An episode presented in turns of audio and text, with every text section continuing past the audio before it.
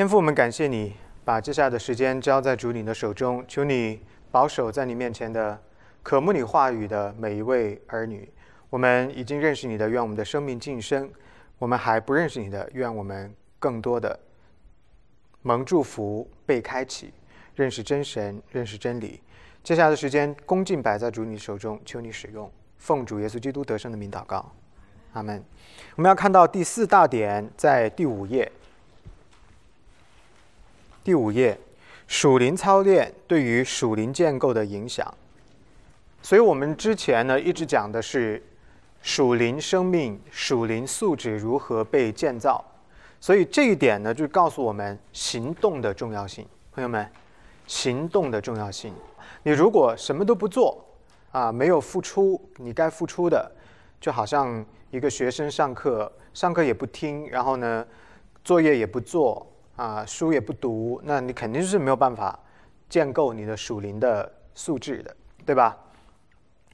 我们来看一下这段的英文怎么说的：True character transformation begins in the pure grace of God and is continually assisted by it. Very well. But 注意后面这句，他说：Action is also indispensable in making the Christian truly a different kind of person. 你看，行为是非常重要的。你做的事情是不是正确啊？那对于建构你的品格来讲是至关重要的。One having a new life in which, as Second Corinthians 5:17 states, "Old things have passed away, and behold, all things become new." 旧事已过，一切都变成新的了。哥林多后书第五章十七节：Failure to act in certain definite ways will guarantee that this transformation does not come to pass。那如果你不能够有正确的行为，那重塑这件事情啊，生命的翻转这件事情，当然也就不会发生了。好，哪些事情是我们可以做的？有三大类，行为上的三大类。第一个是内在的操练，内内在的操练包括了思想神的话。祷告、进食、学习。呃，说到这儿呢，我要问一下大家：思想神的话呢，在我们英文当中叫做 meditate。那冥想这个词在很多的宗教当中都有，印度教有，佛教有，道教有啊，甚至很多的民间信仰里边也有。我问大家第一个问题：基督信仰里边讲到的 meditation。思想冥想跟其他宗教的冥想有什么区别？是不是同一？是不是一回事儿？不是一回事儿哈。好，那么差别在哪里？有没有人知道？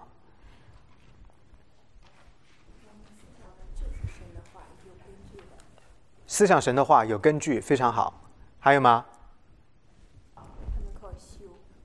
他们靠修。修修行的修是吧？好，我来跟大家讲一下哈。首先，我们确定一点：基督信仰里边讲的思想冥想，跟其他宗教里边的思想冥想不是一回事情啊。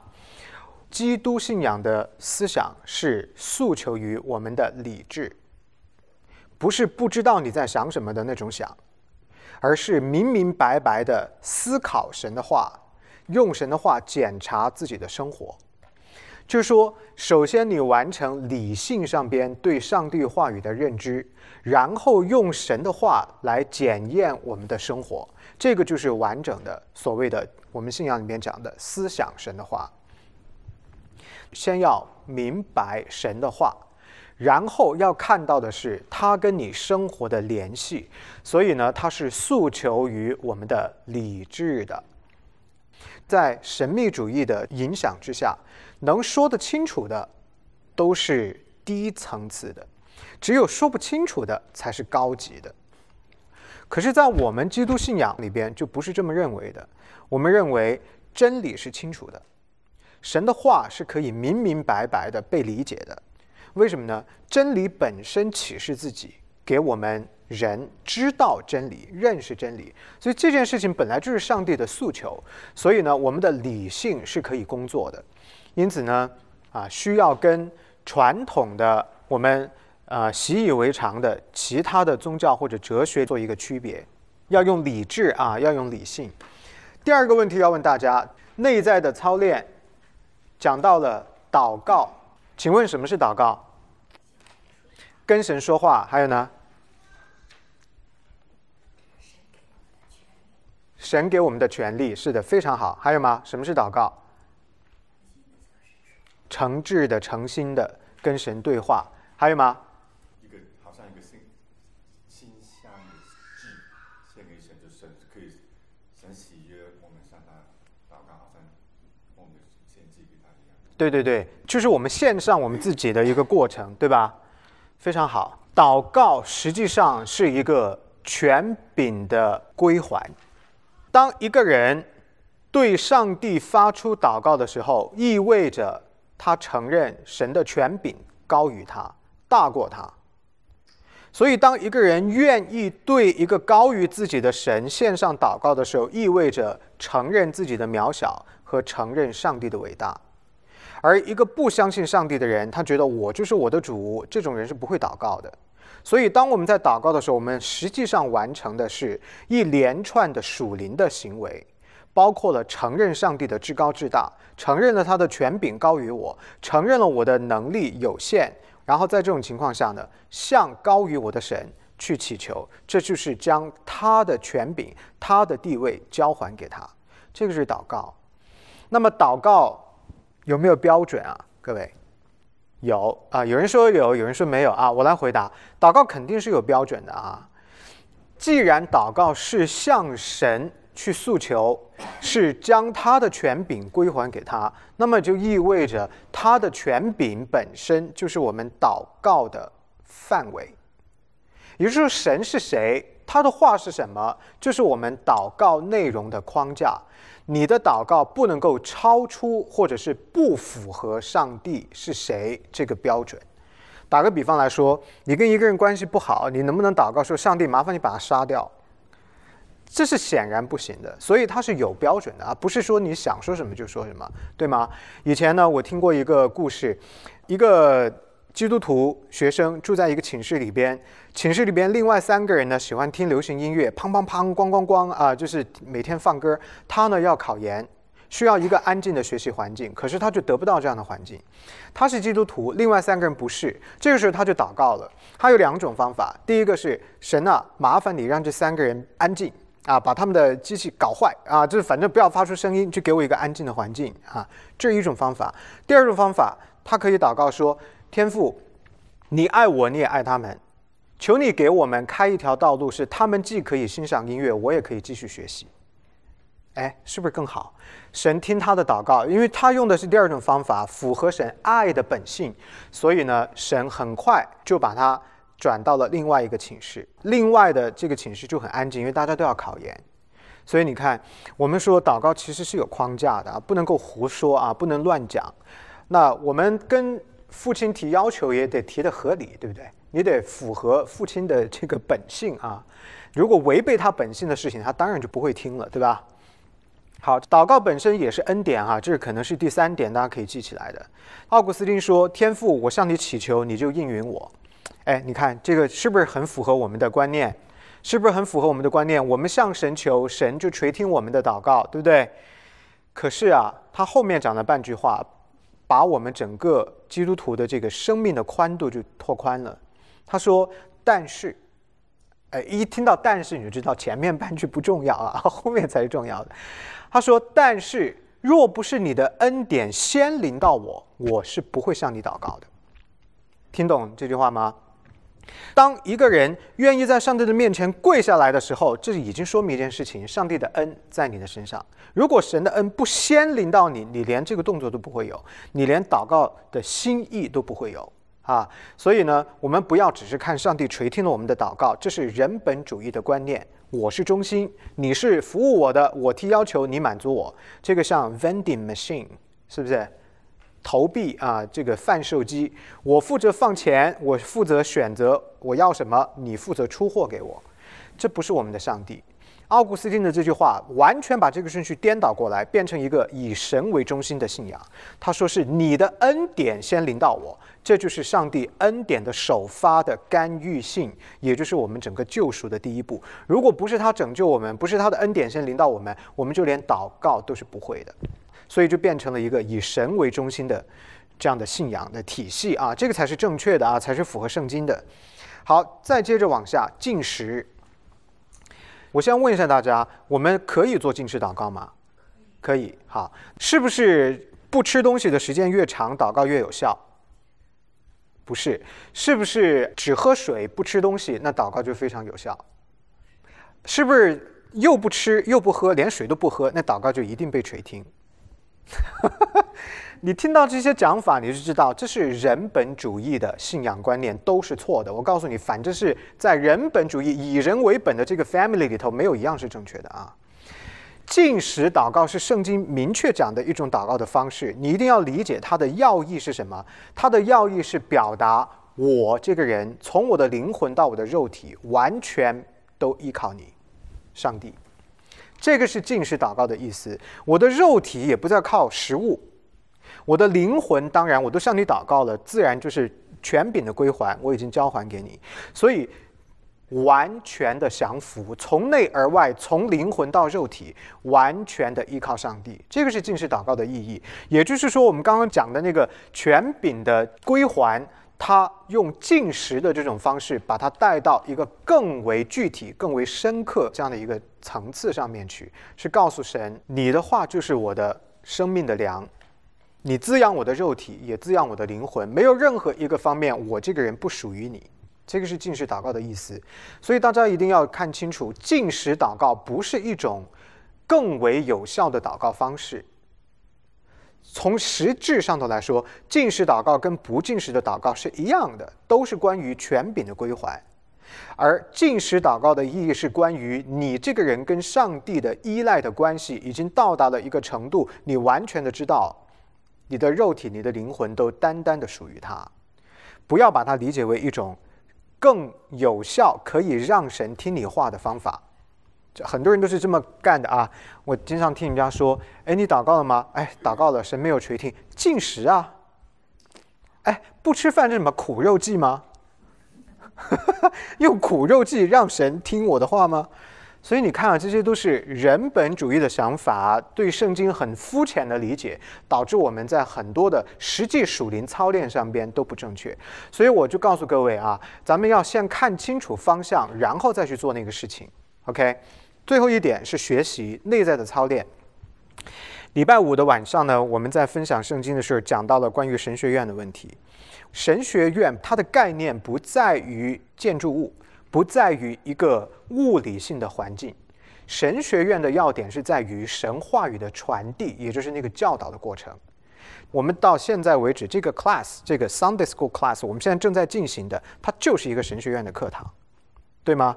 所以呢，我们看到学习不在乎要特定的那个环境啊，这个地方叫神学院，所以你做这个教导，它不是 exclusively to educational institute，学习是。关于领受神的话语，关于内在的谦卑，在任何环境下，你只要愿意学，你肯追求，你都一定可以有收获。同时，学习是耶稣基督给到我们的命令。马太福音第二十八章，主耶稣基督离世升天的时候，他怎么说的？凡我教导你们的，你们要教导他们。教会就是一个课堂，教会就是一个训练基地。教会首先要完成的就是培养人认识上帝。如果我们说我们是基督徒，但是我们不能够在教会得到好的教导啊，而是搞了别的事情啊，取代了这个焦点的目标的话呢，嗯，很遗憾啊，这个是 fail to be faithful。我看到很多的教会，比如说那天我跟 Johnny 交换了一些 YouTube 的 videos，是真的很可怕。那个女牧师说：“我一生跟随耶稣基督捡钻石。”所以教会变成了一个什么呢？变成了一个捡钻石的地方，是关乎什么呢？地上的荣华富贵，这是教会该有的功能吗？没有。而该讲神的话呢，一句没有讲出来；该教导神的话呢，一句没有教出来。他把那个整个那个过程叫做讲道。这个讲道道是什么？是真理，是耶稣基督。但是他圣经都不翻开，这叫讲道吗？啊，也有一些呢是要翻开圣经，翻了把圣经读一遍，然后后面的四十五分钟你就听不到了，一句神的话都听不到了，就关起来讲天文、讲地理、讲科学、讲历史、讲文学，什么都讲，但就不讲圣经。这也是不对，这不叫讲道，讲道就是讲神的话，所以你应该要讲神的话。所以我们看到啊，这是一个学习的过程，是关于上帝话语的交互啊，传递是一种传承，而且它是有标准的，就是要用神的话自己来教导我们。我们呢，做牧师的人呢，就是搬运工啊。我在跟各位教导这些内容的时候，不需要我自己发明创造。我在礼拜天讲道的时候，不能有我的发明创造，我不能够创造一个东西，然后把它当做是神的话来教给你们。我必须要老老实实的忠于神的话。神的话是这么写的，是这么启示的，它是什么意思？我就老老实实把它讲出来。是说三位一体，那么就是三位一体；是说要荣耀神、敬拜神、尊崇神，那就是荣耀神、敬拜神、尊崇神。是说你做的不对，那就是不对啊！是说你做的非常好，你应该确认你的身份，你就应该确认。所以咱们的工作啊，任何用神的话去影响另外一个人的生命的时候，你都要忠于神的话，就是不要加上自己的读解在里头，让神的话 speak for itself，这个是非常重要的。Let the word of God speak for itself。所以学习呢，不分地点。啊，不受任何的局限啊，在教会本来就应该要完成这个功能。在我们的网站上边有。七大主题到现在我们已经讲了主日学七大主题了。这七个主题每一个都有用，每一个都重要。你如果没有听过的话，一定要去听啊！教会一零一讲的教会是什么？教会的本质是什么？教会的模式是什么？神的话是怎么启示教会的？咱们要忠于神的话。然后呢，后边讲到上帝是谁？上帝的属性，什么是他的神权？什么是他至高至大至权威的全能？啊，这些都非常的重要，奠定你对神的认知的基础。然然后。你的生命才可能成长的正确，向下扎根，要扎的正确，扎的深刻，对吧？然后后边还有基督徒价值观、基督徒伦理道德观等等等等啊，这些都是非常重要，跟我们的生活密切相关的。鼓励大家去听啊，没事儿的时候做饭啊、洗澡啊，反正跑步啊啊，你有空的时候就放起来听一听啊。好，最后一页，外在的操练，刚刚呢是内在的操练，外在的操练，朴素、独处、顺服、服侍。啊，朴素，朴素不是叫你要邋遢呵呵，朴素的意思就是内外的配搭是统一的，因为你通天遁地，你认识这一位生命的主，所有的美好都是从他来的，所以最美的那个存在就是神本身。如果我们是一个艺术家。那么你的里边如果有对上帝的充分的认知，那么你外在的创作就可以配搭你的审美的这种层次。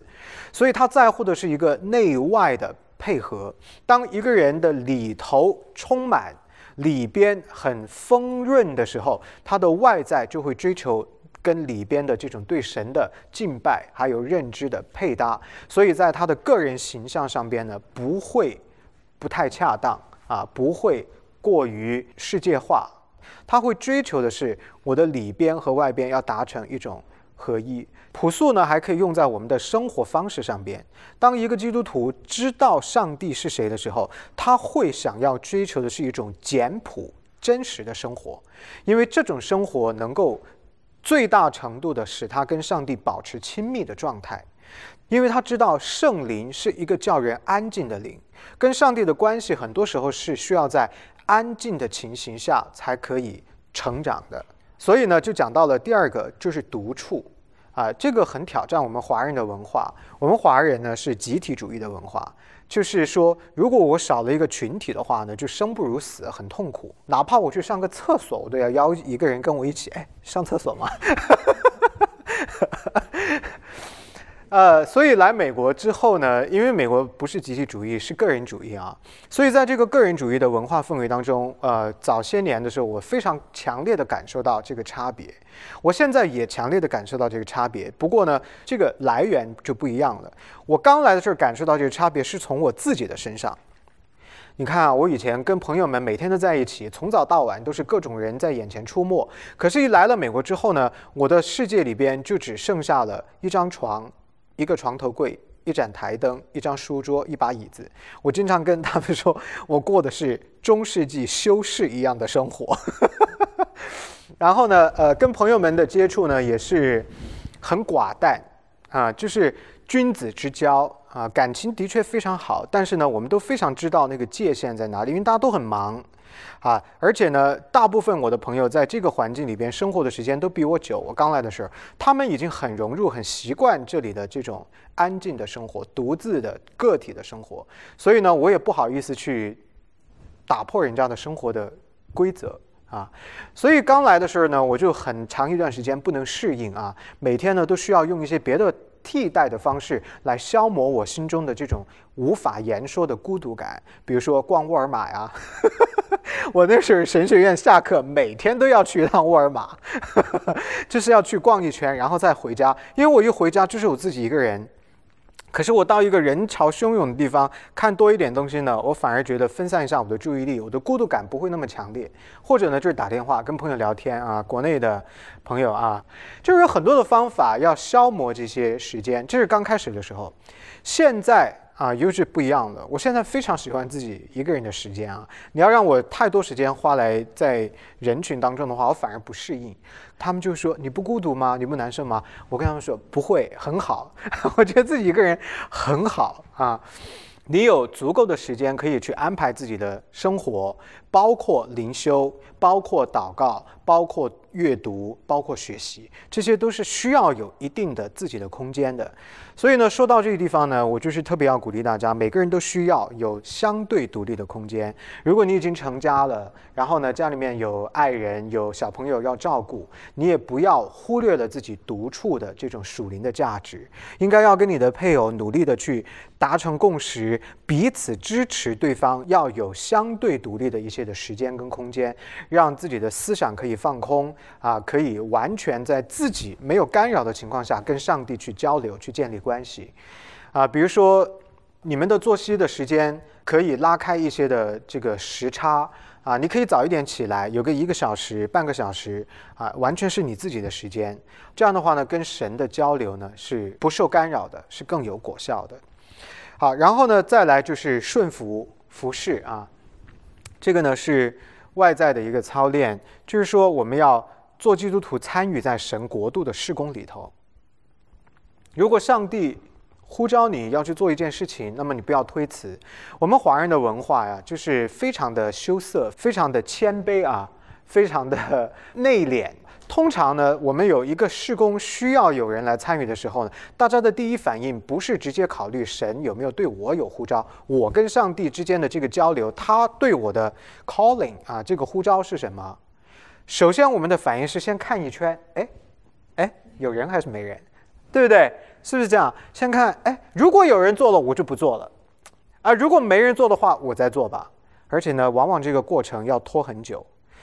我可以理解，我也尊重，但是其实不需要这样子，朋友们，服侍是你跟上帝的事情啊。你要知道，你顺服上帝是关于你这个生命跟上帝啊，你不要把你自己跟上帝的顺服交在人家的手里头啊啊！别人顺服了，我就不顺服了，没有这个道理啊。所以呢，我一直非常相信和欣赏一句话：服侍的机会要像饿狼扑食一样，要用抢的。教会如果有服侍的机会的话，你做基督徒，你应该要去抢那个机会啊，要抓住那个机会。为什么呢？因为那是你生命成长的一个非常好的，呃，实践的空间啊，而且也是一个满足上帝圣经里边教会生活要求的一次机会，是用来建造你跟上帝生命的一个机会。我给你们讲一个小故事。以前我在神学院的时候，我们那个教会敬拜是在一个。Subdivision 里边，在一个小学里头，他就要把一个很大的广告牌，每个礼拜天早晨放在路口。然后呢，那时候我是 intern，我们大概有四个 intern 还是五个 intern 哈。那牧师就说，这个工作就交给你们，你们每次去 set up，然后把它 take down。那我们就说好的，我们就去做这个事情。等我那天我要去做的时候，因为我非常看重任何一个服侍的机会，不管是多大多小，我都非常珍惜。我就要去做这个事情的时候，结果我被另外几个 intern 告知，我们已经为你做了。我很生气耶，哎，我很生气耶，我真的我没有发脾气，但是我脸色很不好看啊。后来过了很久，大概两年之后，其中的一个 intern 跟我坐下来，他们要离开，要。到海外去服侍的时候，我们在这个 Goodbye Party 上边，Farewell Party 上头，他跟我讲起来这件事情。他说两年前你那时候脸很不好看，他说我真的很不能理解。我们是帮了你的忙，因为知道你学业很忙，我们就想说，反正这么简单的事，不需要那么多人倾巢出动。We do you a favor，他 这样子讲的。然后我就跟他说，我说 Yes Yes，我说我真的我感谢你。然后我就告诉他我的想法，我说：“可是对我来讲，那是一个我成长和上帝关系的机会。那我觉得那个时候我的感觉是被你拿走了。大家懂那意思吗？其实到现在我还是这么样看的啊。如果有一次服侍的机会，我们就应该要珍惜。”啊，像在座的各位，你们都有参与大大小小的服饰啊，这个真的是非常难得。而且呢，你做一件事情，你用心去做，用最大的爱做最小的事情，一定会成长的。你一定会知道神要对你说什么。这个过程啊，是操练我们的心性品格，同时也操练我们的肉体。有些事情很难做，有些事情是需要你花力气的。像以前呢，我在我们母会的时候，我在我们母会几年的时间，我都是。打板凳啊，我叫 chairman，就是我们要放三百多张铁板凳，每个礼拜天早晨啊，那就是我的工作。连牧师都不知道板凳要怎么摆，每个区域要放多少张，他都不知道，但我知道啊。这有一些事情，他真的是花力气的；有一些事情是磨你的耐心的；有一些事情是操练你的呃这种心智的，还有品格的。就是你一做了，你就会知道，我在这个地方要成长，神一定是跟你说话的。好，最后一个呢是综合的操练，任性、敬拜、引导、庆贺，嗯，这些都是我们的生活姿态了，对吗？Confession 啊，保持跟神的交流，有罪过的地方啊，不要隐藏，始终保持跟神的这种通畅的交流。没有什么事情瞒得住上帝，错了就错了，对吗？像一个诚实的小孩到父母面前承认自己的错，然后敬拜啊，很简单的，很直白。引导就是所谓的按照神的话语去生活啊，被引导啊，按照他的话语去过一个受引导的生活。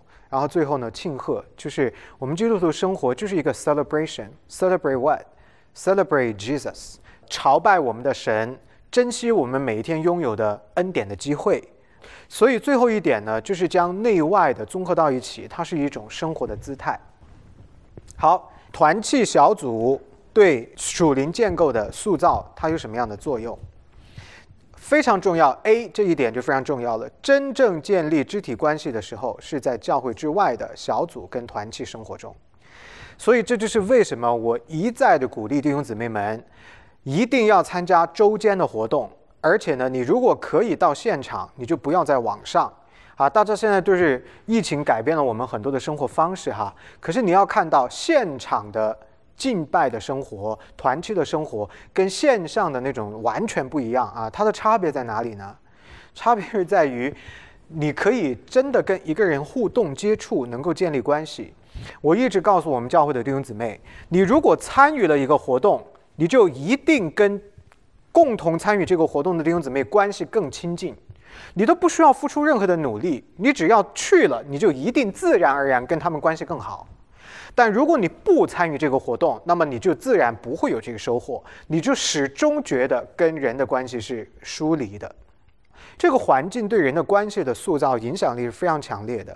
如果大家都参加周五的茶经聚会，现场的，自然而然你会发现那个从陌生到熟悉的过程，简直是清晰可见。啊，你第一次刚来的时候还很羞涩，呃，跟大家都还不熟。但是你来几次之后，你马上就感觉到啊，没有这种感受了。其实你也没有真的做什么，你也没有真的说我要故意的做什么事情，就是这种被神使用的环境的塑造力，把人的关系建立起来。所以呢，主日非常的重要。主日不是一个社交的场合，社交呢是存在的，但是主日的崇拜重点不是社交。也就是说，团契并不是礼拜天的主要目的。礼拜天主要的目的是聚合的敬拜，敬拜是主要的目的。啊，那么团契的时候应该摆在礼拜天的外面，啊，其他的时间。所以呢，鼓励大家啊，要积极的想办法来参与这些建立肢体关系的活动，尽量的参与。这个肢体关系的重要性啊，我就快快的说一下。这种关系其实就是上帝对我们的祝福的手段之一。你想想看，当你遇到挑战、遇到困难，需要有人站出来为你分担的时候，它的前提的条件就是要有一个健康稳定的关系的存在，对吗？如果我对你都不了解，我都不认识你啊，我看你还只是一个。陌生人还停留在这种阶段的时候，我怎么能够走入你的真实的内心的需要呢？是吗？所以啊，建立起来这个关系非常非常的重要。圣经的例子就是主耶稣跟十二门徒，耶稣基督的门徒非常非常的多啊，但是主耶稣基督却把大把的时间专门花在这十二个人的身上。你看，他跟这十二个门徒非常的亲密，花了时间的这个关系的亲密程度就建立起来。耶稣基督对他们有托付，他知道说他们将来要成为这个事工的核心，所以呢，他是有目的的啊，非常清晰的带着意向在跟这十二个门徒互动。所以呢，我也特别的就鼓励各位弟兄姊妹，我们呀要看到你的这个朋友圈。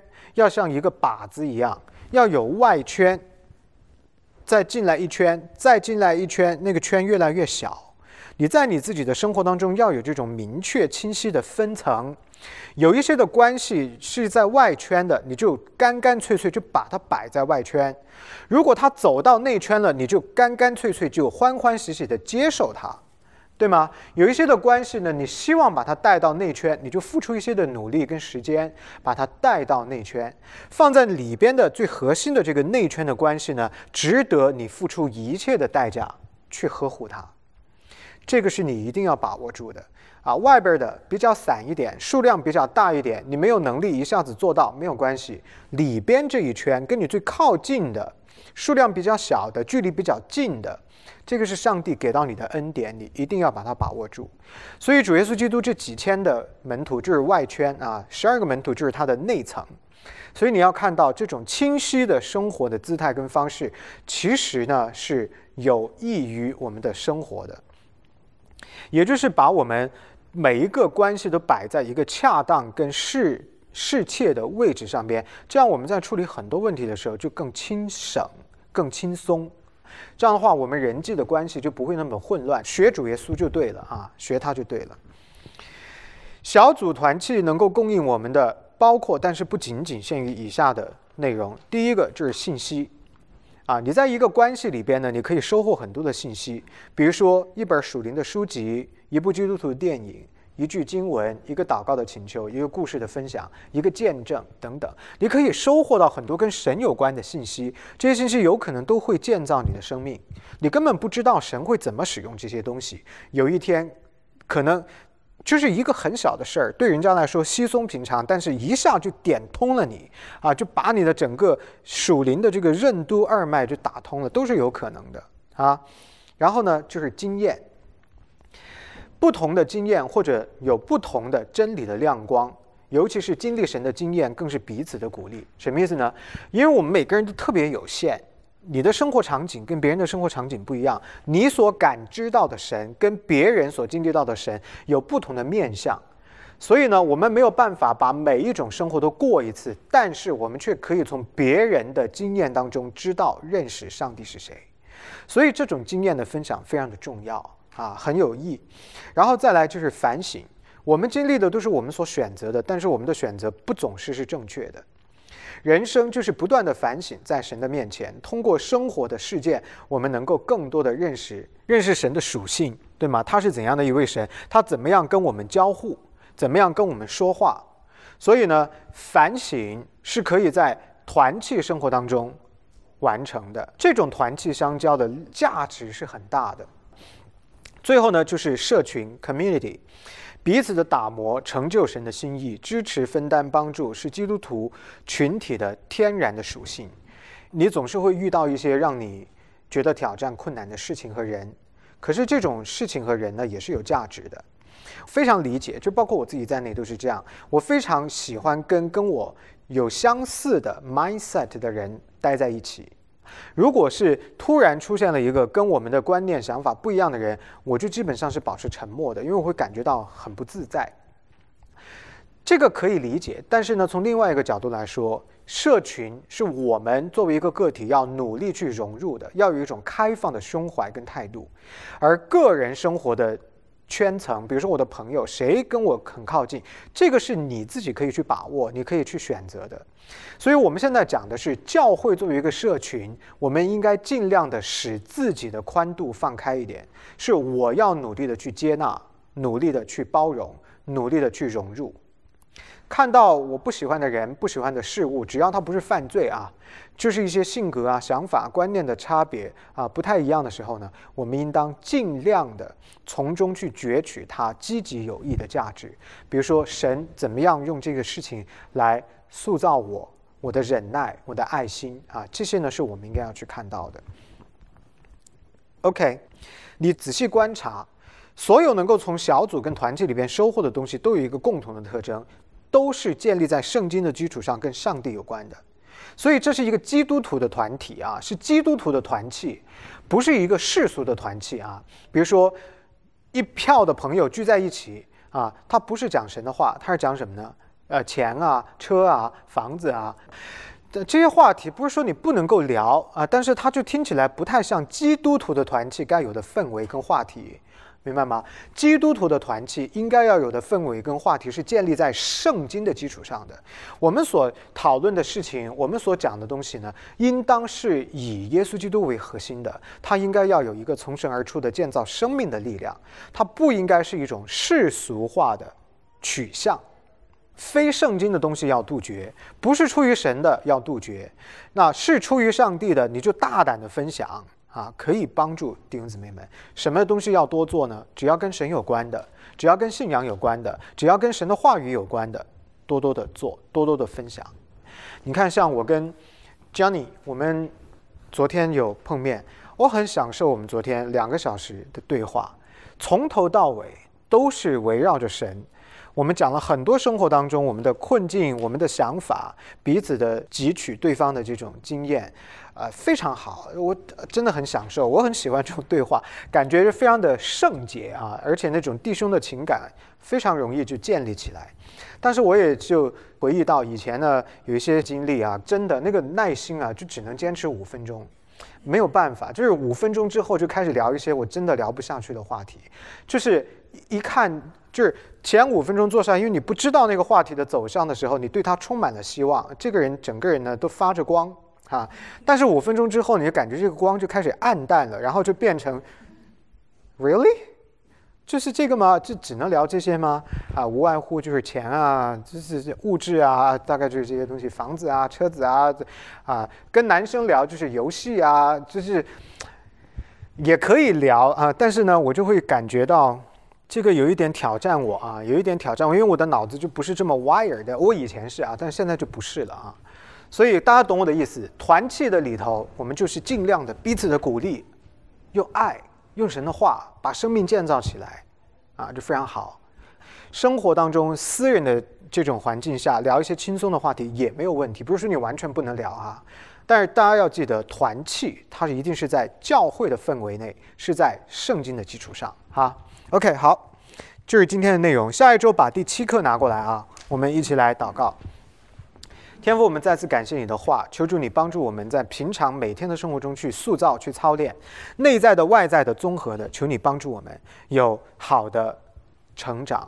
我们的祷告、我们的敬拜、我们的任性，我们每天与神同行。求主你使用，也帮助我们建立一个合神心意的彼此相爱的环境，也拓宽我们的疆界，让我们可以在。一个罪人，呃，一个得救的罪人的环境当中，彼此相爱，真诚的彼此包容，彼此的谅解。求主，你这样子来帮助我们，愿我们可以越来越像主耶稣基督。奉主耶稣基督得胜名求，阿门。谢谢各位。